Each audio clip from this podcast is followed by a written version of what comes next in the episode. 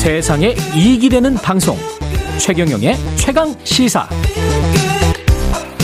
네 먹고 사는 얘기 하나 더 해보겠습니다. 중고차 판매 시장에 대기업들 들어온다고 하죠. 이거 어떻게 될까요? 이거 차 중고차라고 구매하시는 분들 꽤 많은데. 자 권영주 국민대 자동차 운송 디자인학과 겸임 교수님 연결하겠습니다. 교수님 안녕하세요. 네 안녕하세요. 이뭐 대기업이 중고차 시장에 들어온다는 얘기는 오래전부터 있었어요 다 예상했던 일이죠 이거는 뭐 예상했다기보다는 원래 들어왔었다가 예. 2013년도에까지 있었죠. 아 그랬어요? 기억도 안 예, 나네. 그러다가- 예. 그 당시에 이제 SK가 들어와서 사업을 하고 있었고 아하. 그때 이제 중고차 업계역으로 중고차 판매업이 중소기업 적합업종 지정이 되니까 네. SK가 이제 사업을 분리 매각하고 철수했던 겁니다. 음. 그리고 이제 6년이 흘렀죠. 네. 그래서 2019년 2월에 해제가 됩니다. 그 사이에 이제 중고차 사업에서 규모가 큰 기업들이 나타났죠. 네. 그래서 중고차 업계가 다시 지정해 달라고 하니까 이제 동반성장위원회가 지정 불가 결론을 내렸고 네. 이걸 원래는 이제 중소기업 벤처부가 받아들여야 되는데 워낙 갈등이 첨예하니까 네. 시간을 끌다가 소관 심의위원회로 넘겼고 이제 지난주에 표결 끝에 허용으로 결론이 난 겁니다. 그럼 앞으로 뭐 좀 여진이 있을까요? 갈등이 계속될까요? 어떻게 보세요? 어 갈등은 계속 될 수밖에 없는 구조죠. 그래요? 근데 이제 음. 법적으로도 이전에 대기업들이 진출해도 무방은 했는데 네. 지금까지 기다렸던 겁니다. 아하. 그러니까 확실한 결론 이후에 진출하겠다면서 미루고 있다가 예. 이제 더 이상 미룰 수 없다라고 해서 지난해 진출을 선언했고 예. 그렇게 진출을 선언하니까 중고차 업계가 이제 심의위원회가 열리기 전에 지난 1월에 예. 그 상생협력법에 보면 사업 조정 신청을 낼 수가 있어요. 예. 이게 뭐냐면 이제 어, 사업 조정 절차라는 게 우리가 불리하니까 정부가 좀 조정을 좀 해주십시오라고 음. 하는 요청입니다. 네. 근데 이게 권고 사항이에요. 음. 권고 사항인데도 이걸 이행하지 않으면 정부가 이행 명령을 강제할 수 있습니다. 아. 그래서 지난해 여러 차례 상생 합의안이 나오긴 했었는데 일단 그렇게 조정될 가능성이 있다고 봐야죠. 어, 이게 중고차 시장이 어, 규모가 한 어느 정도 됩니까? 꽤 크죠. 커요? 어느 정도 커요? 연간 한 270만 대 정도 돼요. 270만 대가 중고로 매매가 돼요? 그렇죠. 파는 어. 거 사는 거 다 오, 예. 통합해서 이제 카운팅을 하니까. 예. 그럼 이제 국내에서 연간 판매되는 새 차가 과연 몇 대일까? 네. 한 185만 대 정도 됩니다. 아, 그래요? 그러니까 새 차보다 훨씬 많이 거래가 되는 거예요. 세차 시장보다 두 배까지는 아니더라도, 그죠? 올해 오. 이제 300만 대를 넘을 걸로 보니까 하하, 거의 두 배네요. 커지는 거죠. 그렇죠. 그런데 예. 그 중에서 보면 사업자 거래가 한 110만 대 정도 되고 네. 개인 간 거래가 한 160만 대로 이제 추정을 음. 하는 거죠. 예. 그러면 두 가지 문제가 생겨요. 교수님도 뭐, 에이, 또 청취자분들도 다 아시겠지만은, 아니, 그, 기존에 이제 딜러 하시던 분, 중, 중소기업, 어, 소규모 딜러 하시던 분들은 망하는 거 아니냐. 이게 하나가 있고, 또 하나는 이제 소비자들은 또, 또 좋은 거 아닌가? 라는 느낌도 있고, 어떻게 보십니까, 이거? 그 소관심의위원회가 결론을 낼때 예.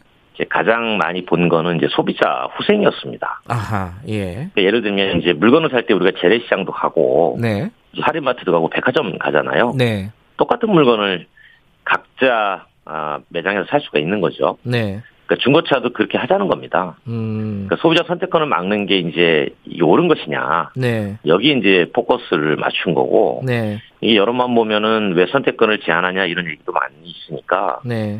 뭐 백화점에서 팔 수도 있고 거기서 살 수도 있고 네. 그거 비싸면 다른 데 갈 수도 있잖아요. 네. 반면 이제 제품의 신뢰도는 파는 사람이 갖춰야 될 기본 조항이라는 거죠. 음. 그러니까 왜 이걸 소비자가 걱정해야 하냐 이런 얘기가 나왔던 거고 음. 문제가 생기면은 보상 청구하고 보상 잘 받으면 된다는 겁니다. 이게 잘 되지 못하니까 네. 결국 대기업 진출을 반기는 여론이 형성이 됐던 거다. 예. 그러니 이제 그 소관심의위원회는 일단은 소비자 관점에서는 어, 허용하는 게 맞다라고 결론을 냈던 거죠. 지금 뭐 우유맛 바나나 청취자님이 이런 말씀 보내주셨어요. 그냥 대기업이 아니라 어, 자동차 제조사의 진출이 의미가 있는 거다. 이게 맞는 네네. 말이잖아요. 지금 현대기아차는 이미 진출하겠다고 선언을 한 상황이죠. 그러니까 정확하게 보면은 예. 자동차 제조사가 진출하는 게 문제가 아닙니다. 아 그래요? 어, 뭐 왜냐하면 예. 그 수입차 중에 인증중고차 사업을 하는 곳들이 꽤 많아요. 수입차는 있죠. 예. 근데 그 일부 수입차가 현대기아차를 제한 나머지 국내 제조사 있죠. 예. 르노 삼성이나 예. 쌍용 자동차나 쉐보레보다 더 크게 규모를 합니다. 음흠. 그런데 이제 여기서 이제 그 제조사가 진출하는 게 문제가 아니라 예. 점유율이 막강한 현대기아 자동차가 진출한다는 것이 이제 아, 논란인 거죠. 실질적인 의미는 현대기아차가 진출한다. 이게 의미가 그렇죠. 왜냐하면. 예. 현대기아차가 워낙 신차 시장 점이 높잖아요. 예, 예. 국내에서 승용차 보면 70%가 넘습니다. 예. 그러니까 가장 큰 회사가 들어오는 것이 이제 우려된다는 것이고 음흠. 예를 들어서 이런 거죠. 현대기아차를 제외하고 그러면 나머지 르노나 삼성, 저, 저 쉐보레나 예. 쌍용 자동차가 진출하는 것에 대해서 아무도 이의를 제기하지 않습니다. 아하. 아, 그러니 정확하게는 현대기아 자동차가 진출하는 거에 대한 반발인 텐데 예. 그렇다면 이 신차 점유율이 워낙 높은 회사가 물건을 팔때 예. 지금 사, 시는 분은 나중에 3년 뒤에 중고로 되팔 때 저희한테 파세요. 음흠. 라고 입도 소매를 해버리면 아하. 나중에 이제 중고로 판매하시는 분들은 차가 매입이 돼야 팔거 아니겠어요. 네. 그러니까 매입 자체가 하기 어려워지니까 그분에 대해서 불리하다라고 얘기를 하고 있는 거죠. 그렇게 되면은 현대기아차가 중고차 중고차 시장을 다 먹어버리는 거 아니에요? 그 제가 앞서 말씀드린 게 이제 270만 대 얘기했잖아요. 예. 현대자동차가 아무리 커도 270만 대 다 못합니다. 아 그래요?